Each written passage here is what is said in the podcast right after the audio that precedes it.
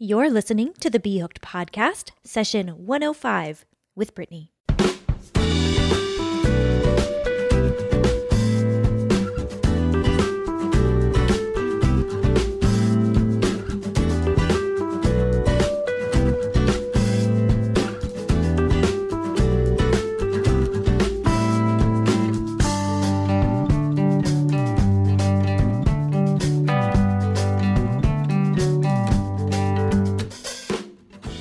Hey there, and welcome to episode 105 of the BHooked podcast. I'm your host, Brittany, and let's check in, shall we?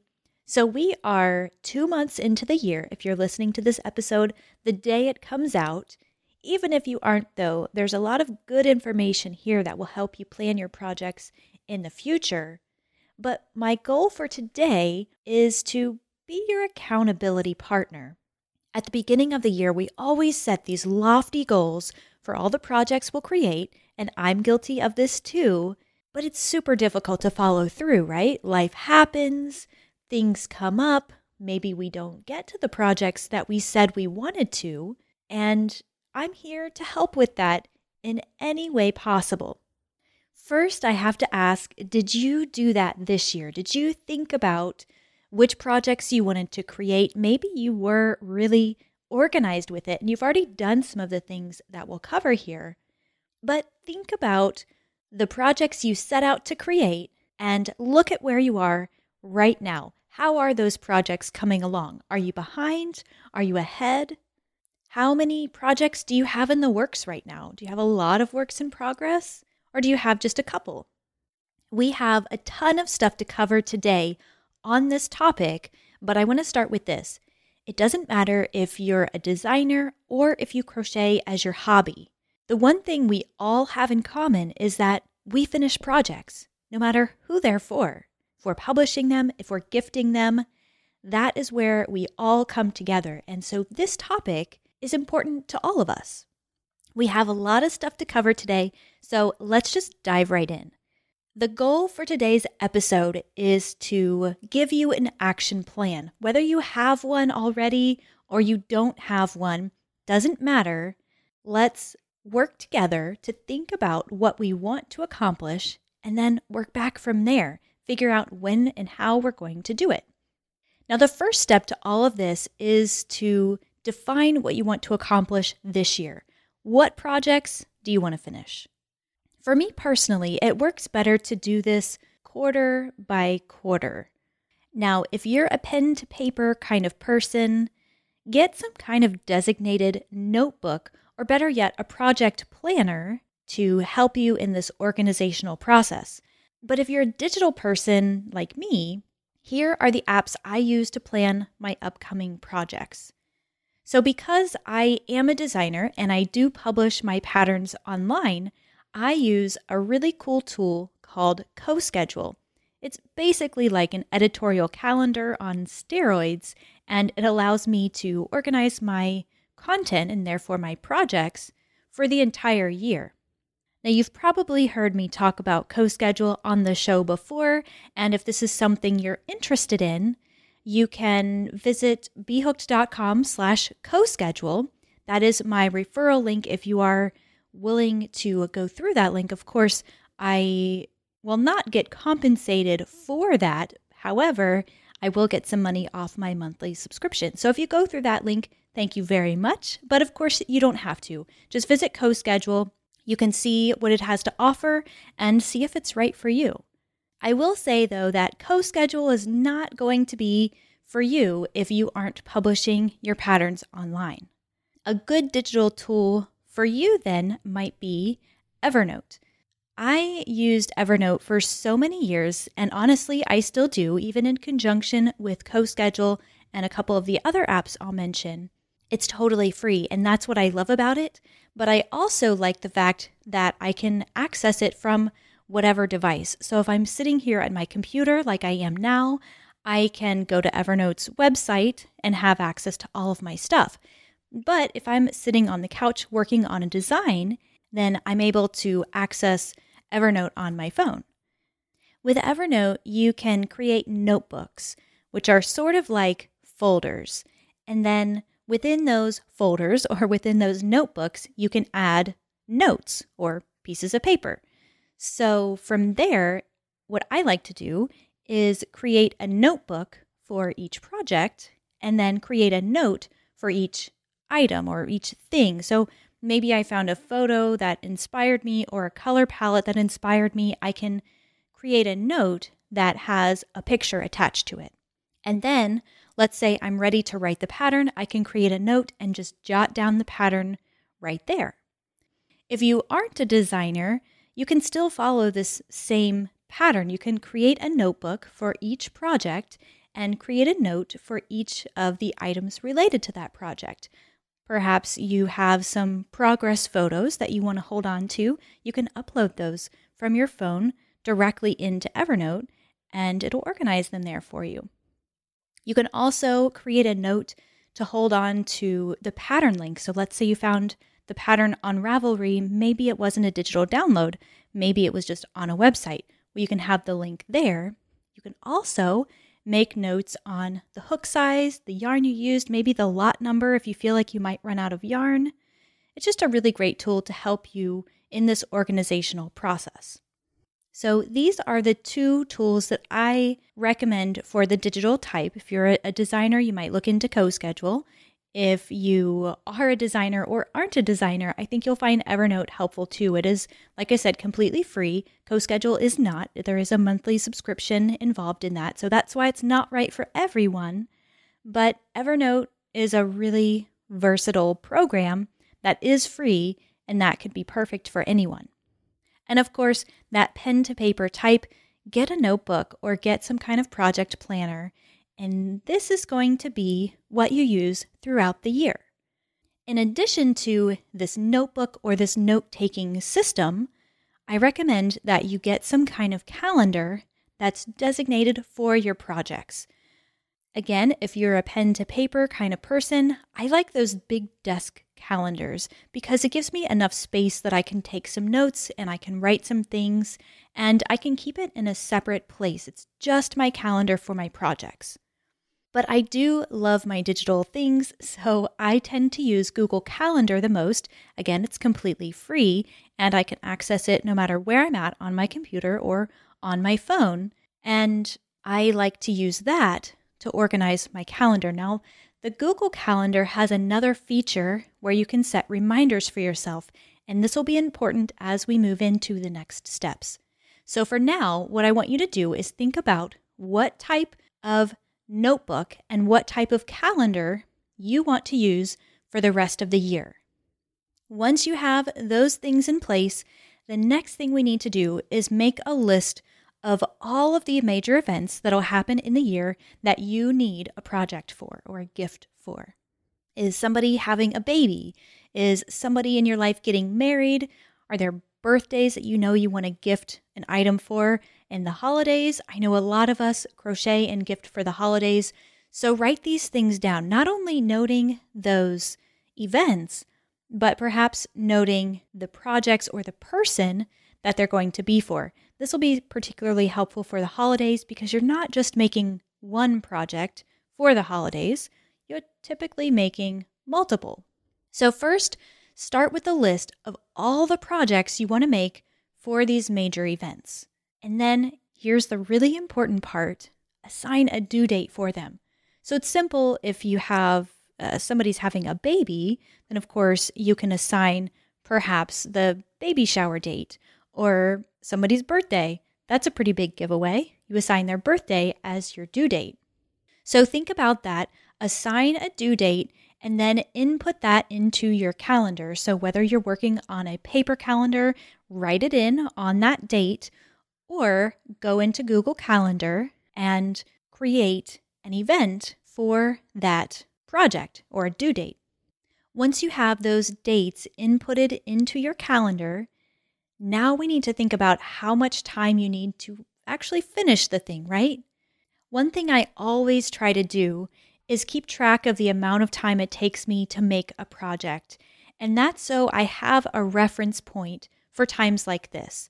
But if you have no clue how much time it's taken you to finish a project in the past, here are some general guidelines based on how I crochet or the amount of time that it takes me to crochet a project. Now, note that it will be different from person to person. I wouldn't necessarily consider myself a fast crocheter, but I'm not really a slow crocheter either. I'd say I'm somewhere in the middle, just completely average. Also, consider that some projects will inevitably take more time than others. If you have a really detailed pattern or if you're working with smaller yarn, you want to keep these things in mind. So just take this list for what it is a general guideline or a starting point so that you can figure out how much time it's going to take you to make those projects that you said you wanted to make. So for Afghans, just the standard size Afghan, maybe a throw size, I usually budget 30 hours of crochet time.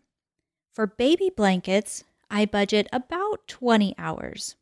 For things like scarves or cowls, about 12 hours. And this is on the high end of things. It really depends on the size. Of course, cowls don't take as long because they're not as big, but about 12 hours is a good estimate for how long it'll take you to make those projects. For garments and wearables, I like to budget 20 hours, and I would even say possibly more. These typically involve some type of shaping and assembly, and that takes time as well. So keep that in mind when you're planning for a garment or a wearable. And the last one for hats, and this is an overestimate too, but I usually budget about eight hours. If I'm using a bigger yarn, it doesn't take me nearly eight hours. Sometimes I'll work for three or four hours.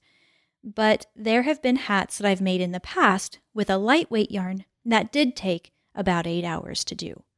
So think about this list and think about the projects you're creating.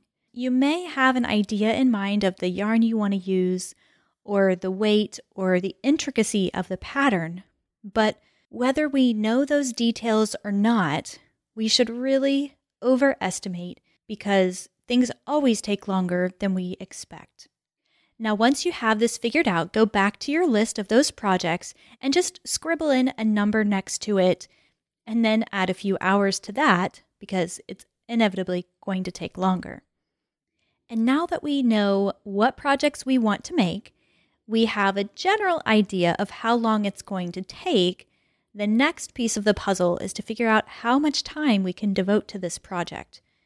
I like to figure this out on a weekly basis. So think about your availability during a normal week. Can you spend one to two hours, maybe three or four evenings out of the, the week? Or can you spend five or six hours in one big Sunday session? Like before, we should be conservative here and underestimate the availability that we have. If you think reasonably you can spend an hour every single evening, that's wonderful but I would record and maybe plan for only doing that maybe four days a week. Because, like I said, something always comes up and we don't want to get behind. We need to plan for those unexpected events. Once you figure these times out and when you can work on it, treat them like any other appointment. If you make an appointment to the dentist, you are there that day, that time, no matter what, right? we respect an appointment when somebody else is involved, but we don't necessarily respect an appointment that we've created for ourselves. I'm guilty of this too. And I think it's because we don't treat it as an appointment. We just say, oh, yeah, I would like to do that. But let's be a little more rigid with this because we know we have these goals. We want to create these projects. So treat the time you're setting aside for it as an appointment so you know you can accomplish those goals. Okay, so once you know what days are best for you to crochet and about how many hours you have to do so, now we need to do a little calculating. So look at the estimated total hours for that project and then figure out how many sessions you need to finish it based on your availability. So let's think about an example here. Let's say I'm making a baby blanket. I'm estimating that it'll take about 20 hours to create. And let's say I have two hours, two evenings each week. So that is four hours a week that I have said, created appointments for myself that I will sit down and work on that project. Since four goes into 20 five times, I'll need to budget five weeks to finish that project. So once we have that information, we can go back to our calendar and then work back from the due date. So let's say I have the due date for that baby shower on my calendar. I would work back five weeks because that's what I've calculated it'll take, and then set your start date. We can't end things there though because we have to consider getting the supplies. That takes some time too. If we're planning really far in advance, stuff like this is really easy to overlook or to forget about, and then we're starting off on the wrong foot. So, first, figure out if you need to order the yarn or if you plan to go shopping for it at your store. When I am ordering yarn online, I like to overestimate because it's different for every place that you order, but I like to budget two weeks to get the yarn that I order online. So, what I would do in that case is go back to my calendar, work back from my start date, and set a reminder to myself to order the yarn before I need to get started. So, Google Calendar is really cool in that it allows you to set reminders for yourself. You can do this on your phone or on the website, and it'll ping your phone on the day and time that you set. So, I might be working really far in advance. Let's say I have a baby shower in September of this year, that's several months away. I would set my due date five weeks before that, or my start date rather, five weeks before that. And then I would set my need to order yarn reminder two weeks before. Because I'm working so far in advance, I'll completely forget about that. So I need that reminder to come up on my phone that says, hey, you need to order your yarn today for this project. Now, if you're not ordering the yarn online, you may only budget a few days, or perhaps you set that reminder for the weekend before so that you can go buy the yarn. I set a reminder still because you're potentially working so far in advance, you will probably forget that you need to go buy the yarn, and I need to be reminded my brain just can't hold all of that information. I'm a very forgetful person. So that's why I'm so regimented with this sort of thing.